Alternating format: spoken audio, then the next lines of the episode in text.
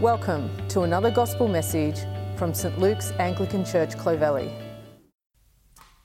Uh, hi, friends. Uh, please turn back to uh, Numbers chapter 13, 14. That's what we're going to be looking at today. If uh, you're new with us or uh, stepping in, uh, we're halfway through a series in the Old Testament book of Numbers, a book that a lot of people who've um, been in church all their life have never actually looked at. And we're kind of digging in and seeing what God would have to say to us and today thinking about the whole issue of fear, actually. So I'm going to pray. Um, you might bow your heads as we talk to God and ask for His help.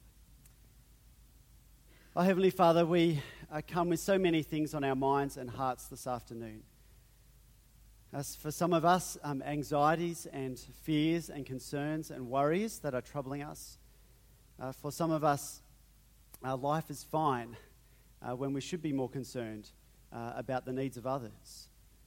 But Father, wherever we are today, we pray that you would please help us to know that in you we need not fear. And we pray in Jesus' name. Amen. I was about 13. We were on this once in a lifetime uh, family holiday to Fiji, and we were on a seaplane out to Mana Island. It's kind of spectacular um, place. It was amazing. And uh, it's this little eight seater, and the pilot kind of turns around to me and says, Would you like a go at the controls? And I like, and I really, really did. Like, I love planes and all this stuff. Anyway, I say no because my 13-year-old shyness was like, oh, I don't know, I, I wouldn't want my family to be watching, or too worried to try the new thing, or whatever it was. And we land, and it was amazing, and we had this holiday, and I kind of, here we are, like, you know, a couple of decades later, I'm still like, I missed out on the seaplane.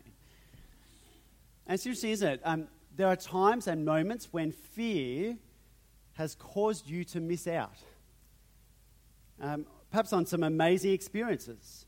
Uh, Dietrich Bonhoeffer was a German pastor who was executed in 1945 for his role in resisting Hitler. He once wrote about fear these words. He says, Fear crouches in people's hearts, it hollows out their insides. Fear secretly gnaws and eats away at all the ties that bind a person to God and to others, leaving them helpless and despairing while hell rejoices. Uh, fear can ruin you. Uh, fear can paralyze you from making decisions. Fear can isolate you from other people. Uh, fear can make you betray your friends. And when you look at the case of Peter on the night before Jesus died, even deny God. Fear can make you waste your life or miss out on eternal life. Because that's what happened to a whole generation of the Israelites. Fear kept them out of the promised land. You know, the story of the 12 spies investigating the promised land is a bit of a classic in uh, children's Bibles. Some of you might remember it from Sunday school. Uh, it's this exciting, you know, story spying out the land for 40 days. And uh, it, it should be a classic case because it's a real turning point in the Old Testament and a low light. And Psalm 95 that we said together says this moment must never be forgotten. It's that important. And it warns us um, that fear can be controlling, that fear can be revealing, and then we're going to see how fear can be liberating. Did you get that? It's on your handout. If you're one of those handout, take notes kind of people, that'll be a help to you. Okay, first of all, uh, fear can be controlling. Now, of course, we all have fears, and many of them are healthy and natural. Um, it's fear that causes you to grab a child's hand when they're too close to the road, and that's a good thing. But we know that we can be overcome by fear. Some of us have our lives dominated by phobias, some of us are controlled by anxiety we can be overcome by fear. It can even overpower faith, which is what went wrong for the Israelites so long ago in the wilderness. Now, where are we up to? Well, um, God's rescued the ancient Israelite people from slavery in Egypt. They've been camping out at Mount Sinai for 14 months. They got the Ten Commandments, messed it all up, keep going. Um, and then they're on this 11 day hike to the promised land. Day three, they grumbled about the camp food which no one has ever done about right. We did looked at that last week, uh, chapter 11. Um, then they grumble about Moses' leadership. That's chapter 12. We're not looking at that uh, this series. Um, but interestingly, they've still made it. Right? They're on the edge of the promised land. It's called the wilderness of Paran. They're there and they're ready for it to go in. And, and on God's instruction, Moses sends in some spies. We're going to pick it up at the end of their report. So uh, grab your Bibles and turn back. My Bible's still in Hebrews, so uh, turn back. To, it's the book of Numbers. We're on page 121 if you've got these blue Bibles. And I'm going to read from verse 25, Numbers 13, verse 25. At the end of 40 days, the spies returned from spying out the land. And they came to Moses and Aaron, to all the congregation of the people of Israel in the wilderness of Paran at Kadesh. They brought back word to them and to all the congregation and showed them the fruit of the land. And they told him, We came to the land to which you sent us. It flows with milk and honey, and this is its fruit. However, the people who dwell in the land are strong, and the cities are fortified and very large. And besides, we saw the descendants of Anak there. So, what's the report? Um, it's a good land. It's flowing with milk and honey, and that's expressions come into the English language. Uh, they, have brought back this bunch of grapes so big that it takes two guys with a pole to carry this amazing, abundant bunch of grapes. But did you notice there's a however? However, the people are strong, the cities are fortified, and they're really, really tall. Um, they've come from the tribe of Anak known as being tall. Now, that could have been the end of the story. Yes, the people are big. Yes, it's really scary, but God's just defeated the superpower called the Egyptian army, superpower of the day. So, you know what? Let's trust God and let's go. And we wouldn't have needed the rest of the book of Numbers. We wouldn't need the book of Deuteronomy. We wouldn't have wasted 40 years and straight to the book of Joshua. But that's not what happens. Because when fear grips the human heart, it can control us. We can exaggerate and we can catastrophize. You know, we, we make it worse. So have a look um, from verse 30 and how the people uh, respond. Verse 30. Uh, but Caleb quieted the people before Moses and said, Let us go up at once and occupy it, for we are well able to overcome it. Then the men who had gone up with him said, We are not able to go up against the people for they are stronger than we are. So they brought to the people of Israel a bad report of the land that they had spied out, saying, The land through which we have gone to spy it out is a land that devours its inhabitants, and all the people that we saw in it are of a great height. And there we saw the Nephilim. And on it goes. Um, actually, the end of that verse, um, we seem to ourselves like grasshoppers, and so we seem to them. Now, it was never going to be easy going into the promised land. There's a reason that the book of Numbers is called Numbers because they took a census of all the fighting men that they were going to need to go in. But notice how all the problems are exaggerated. This is a land that, what, is, what do they say? It devours its, its inhabitants, which isn't true. They've just shown what a beautiful, abundant land it is. They say all the people are giants now, so, so maybe there are a few of them, but now all the people are giants. Uh, the Nephilim, which is um, this kind of uh, bizarre reference from Genesis 6 about almost these mythological, you know, giant type uh, creatures, people, um, uh, which is kind of just bound to kind of spark fear. And so, what's going on? This is fear talking. You know, they're giants, we're grasshoppers. It's fear talking. There's a lot of fears that can control us, aren't there? A fear of the future, that for some of us paralyzes us from making any decisions. It might be uh, the fear of not having enough. Um, all those superannuation ads ride that fear, don't they? Uh, there's the fear of death that leads many people to waste their lives. But the fear that grips the people here is one of the most common fears in the Bible, and it's called the fear of man, the fear of people. There's an Ed Welch uh, book. He's a Christian counselor, and it, the book is called When People Are Big and God is Small. And this is like the textbook case. The Numbers 13, 14. The people are literally big. And they're saying God's too small to overcome this problem. Uh, the book of Proverbs warns us that the fear of man, the fear of people, lays a snare. It's a trap, and it will get you. And it's not just about you know physical fear of those who might be tall or powerful or strong.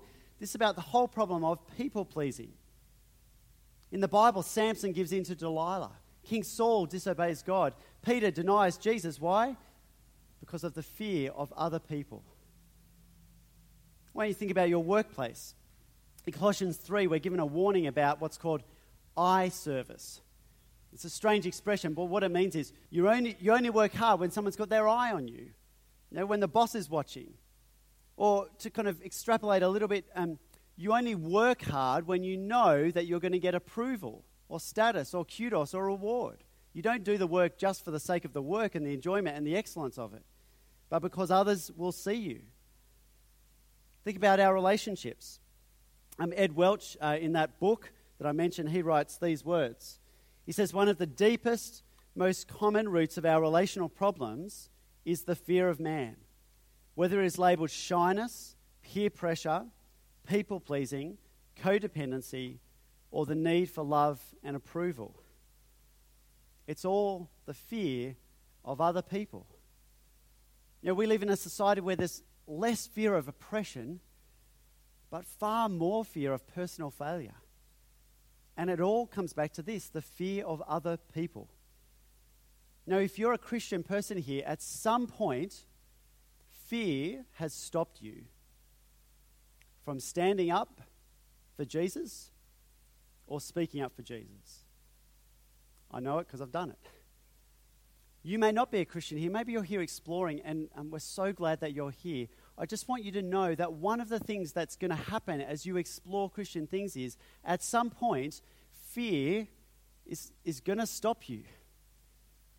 You know, you, you'll have this thought what if all my friends knew I was going to church? What if my husband and wife found out this wasn't just a phase? And there's a moment of choice, isn't there? Whether fear is going to stop you really exploring who God is. Our fears can control us. Now, the good news of Jesus is they don't have to.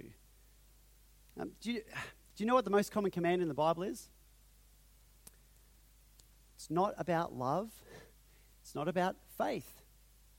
It is do not fear. Don't be afraid. And Jesus wants you to know that you don't have to be afraid anymore if you're with Him.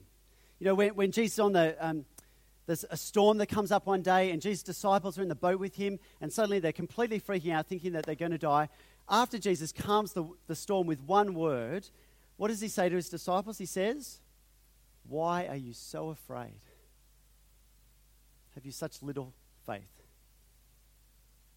You know, Caleb knew that we don't have to be afraid because he knew biblical mathematics, right? One plus God is greater than anything.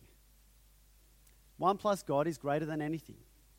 Now, in verse uh, 9 of chapter 14, Caleb says, Don't fear the people of the land. They're bread for us, their protection's removed. The Lord is with us. Don't be afraid.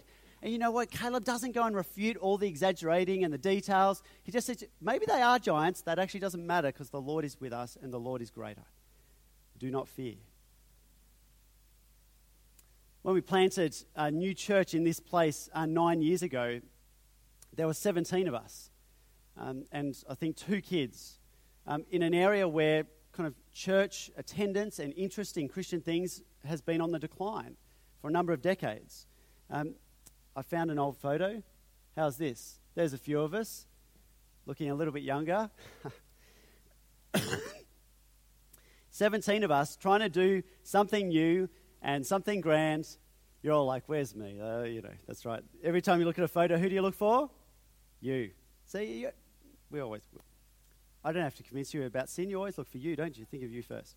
Um, uh, here we were trying to start something new um, something that, in one sense, is kind of humanly impossible. But you know what? Um, probably in church today, we're going to have about 100, 117 adults and about 60, 70 kids. And God has been changing people's lives in this humble little church and changing eternities through what God's done here. Um, at the start of this year, two of our own number said that they wanted to be trained for Christian ministry. And uh, we're so excited about them and encouraged at their desire to learn and serve that we've taken them on as interns. But financially, it's meant a risk. Overnight, we kind of just increased our budget by $40,000 as a church, and we're still catching up. And you know what? Um, but we don't, we don't want to be controlled by fear, but by trusting God in what He is doing in the world. And um, I've got to, I, I just have to confess, though, we're a little bit behind, and I'm not pretending that I have the faith of Caleb. Sometimes I do worry about these things. But you know what? Um, that begs the question, isn't it? How would you get the faith of Caleb? How would you get more of that faith that's prepared to stand against the majority, stand against a nation, and say, this is the way to go? Well, just before we get to the cure, we need to let the problem go a bit deeper. We've got to cut a little bit deeper to the roots of fear. It's not just that fear can be controlling, it's that fear can be revealing. Fear can be revealing. So here's the thing today's not just a question of, are you, you know, do you have fear or faith? The reality is, whatever it is that you fear will show you where your true faith is. Okay? Um, what you fear shows you what you are hoping in and trusting in and longing for because you might be the most secular person in the room today, but there is something that you trust and hope and have faith in. We all do. Um, and uh, for the Israelites, after that bad report came in, it was their fears that revealed where their faith was. So let's pick it up again at uh, Numbers chapter 14 and verse 1.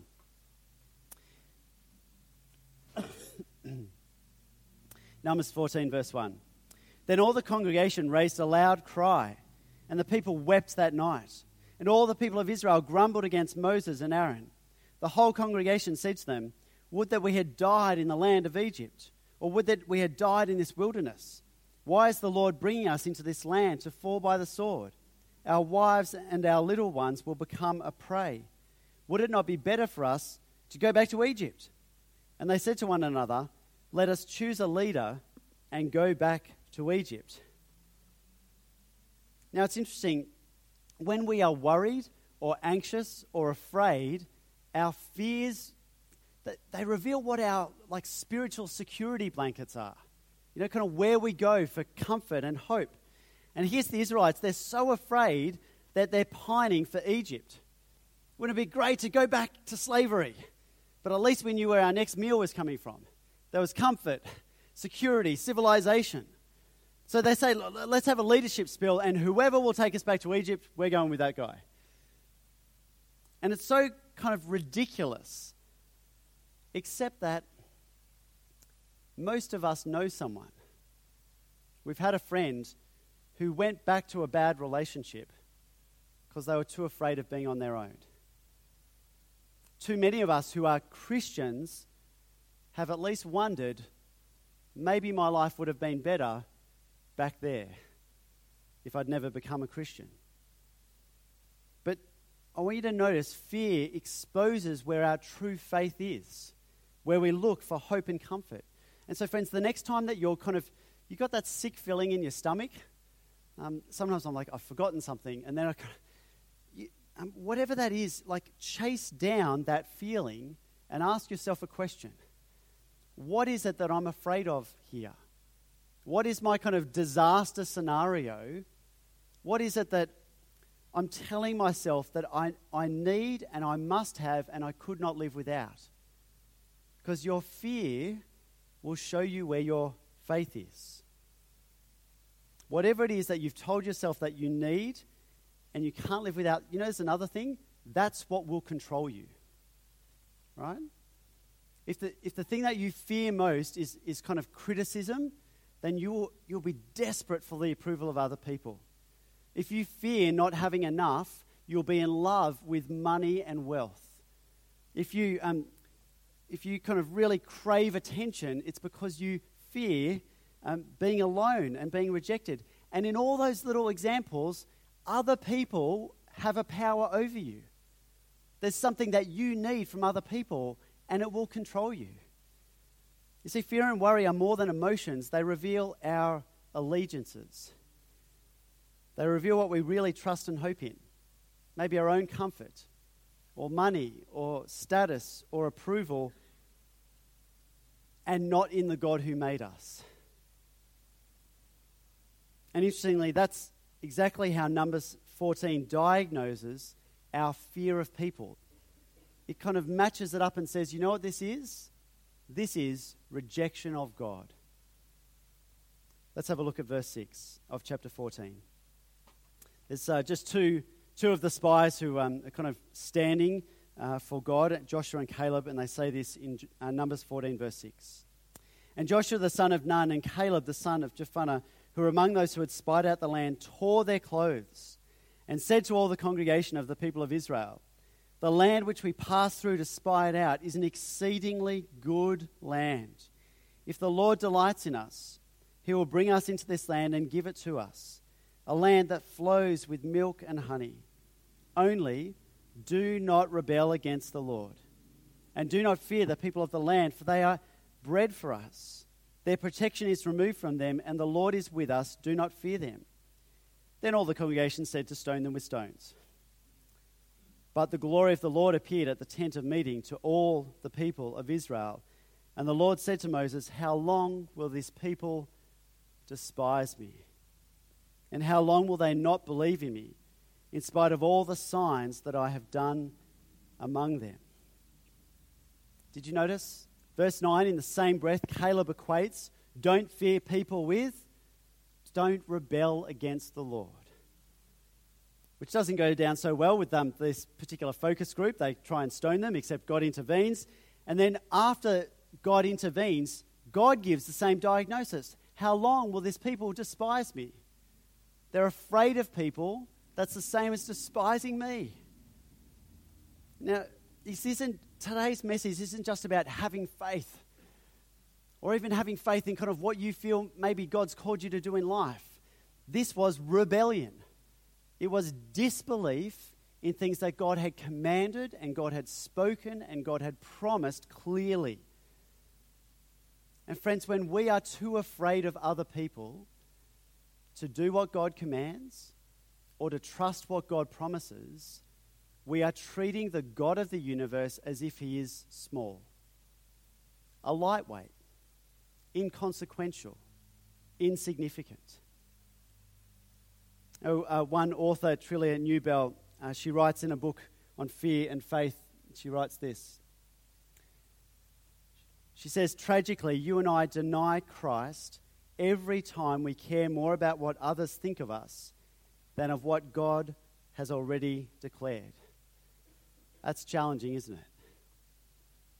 To, to be afraid of other people is a lack of faith in the living God. Now, at best, fear is natural and an opportunity to trust God, okay? At worst, fear is denial and a blatant disregard and rejection of God. And in Numbers 14, the way, the way that the Israelites reject God and his plans for the people is so blatant that we're told the Lord rejected them. And at first, you can go home and read kind of the details, but first, um, God says to Moses, You know what? Um, I'm going to make a whole new nation out of you, Moses, and you can go in and you can have the land. And Moses intercedes. He prays on behalf of this grumbling, stubborn people who are trying to kick him out. You know, a chapter earlier, he intercedes, and God hears Moses and answers his prayer and says, Okay, but here's what we're going to do there will be discipline. This adult generation, the ones who saw, um, who walked through those walls of water in the escape from the Exodus, those ones will not enter. They will die in the wilderness. For 40 years, they will wander around. And it will only be their children, the ones they were so afraid that God wouldn't look after, it'll only be their children who get to go into the land. And actually, if I can just speak to the parents here for the moment, it might be that your fears for your children reveal what you really trust, hope, and worship in your life, even more than your own fears. What you, you kind of imagine as what you're afraid for your children. But this is sobering stuff, isn't it? Their fear was a rejection of God. And it led to 40 years in the wilderness 40 days of spying, 40 years in the wilderness. And we read Psalm 95, and it warns us don't harden your hearts. Don't let your fears stop you from trusting God. Hebrews 3 and 4 picks it up and says, kind of pleads with us and says, make every effort to enter into God's rest, that, that place where we'll enjoy God forever. Make every effort, not kind of occasionally or when you've got time, when you can fit in time, make every effort. Keep trusting Jesus until he welcomes you home. Because Hebrews 3 and 4 saying, you know, it's just too easy and it can happen to any of us that our fear can suffocate our faith in God. So let's come back to that question as we kind of wrap it up. How do you get that faith of Caleb? How do you get that faith that's not controlled by fear? That says, you know what, I'm going to trust and I'm going to follow God no matter what, you know, if I have to stand against a whole nation. How do you get that faith in Jesus that is fearless? And the answer is through fear. You get it through fear. See, um, you will always fear and please people until you are captured by a greater fear, something bigger to fear in your life. And you know, in ancient times, the pagan gods kind of would have filled up that bit and they would have instilled all sorts of fear in people. But the, the pagan gods were capricious. You, you never knew if you'd done enough to please them and keep them happy or whether they were going to kind of get you tomorrow. And so, friends, here's the catch your fear will control you until fear in a gracious God liberates you. Let me try and explain that. Um, the gospel of Jesus tells us that Jesus is someone you should fear. You know, he calms storms with the words, he is to be feared. But at the very same time, the good news of Jesus tells us that Jesus was tested in the wilderness for how long? 40 days. Why? Because he is doing what Israel could never do. He is faithful in a way that you and I are not. And there, we're, we're meant to see Jesus. He's hungry and he's tempted and he's in the wilderness, but he trusts God. He does what we could never do. And then on the cross, Jesus pays the punishment that we could never pay. And friends, when we trust in Jesus, in his perfect life, not mine, when we trust in Jesus' perfect life, we're told God accepts us and God approves of us and God is pleased with us already. And so in Jesus, we meet this God that we must fear. But at the very same time, we meet a God who is so loving and gracious to you and to me, he says, There is nothing to fear. Do you see? You know, if you've got, only got a kind of God who is only loving and uh, always approving, you know, that very sentimental view of God, um, that sort of God isn't powerful enough to deal with your fears if you've got a God who is only fearsome and never approving, you've got a God who isn't loving enough to deal with your fears.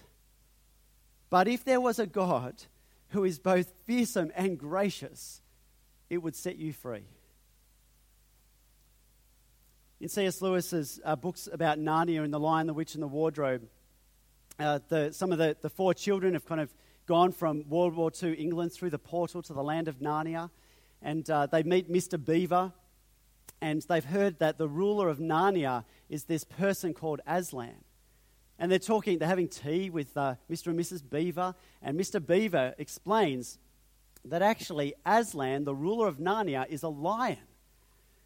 And uh, one of the, the children, Susan, is a bit kind of surprised and shocked, and she said, I, I thought he was a man. Is he quite safe. I shall be somewhat nervous about meeting a lion. And Mr. Beaver turns to Susan and says, Safe? Who said anything about safe? Of course he isn't safe. But he's good. He's the king, I tell you.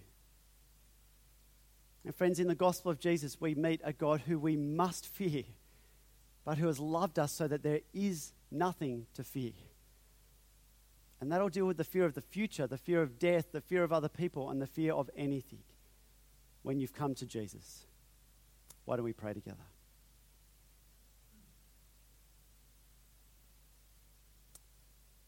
Oh, Heavenly Father, we, we confess first of all that all of us here have at times let fear stop us doing what is good and what is right. That many times those of us who are Christians have let fear stop us from honouring Jesus with our lives. But Father, we thank you that in the gospel of Jesus, uh, we meet a God that you, who are both gracious and fearsome, we thank you that in the gospel of Jesus, we know that Jesus has died for us so that there is nothing more we need to do to please you. We thank you in the resurrection of Jesus, we discover that Jesus is risen and has conquered death, and there is nothing to fear anymore. And so, Father, wherever we are with you today, we pray that you would lead us to worship, trust Jesus more and more. And we ask in his name. Amen. Thank you for listening. For more information about St Luke's Anglican Church, please visit www.clovelly.org.au.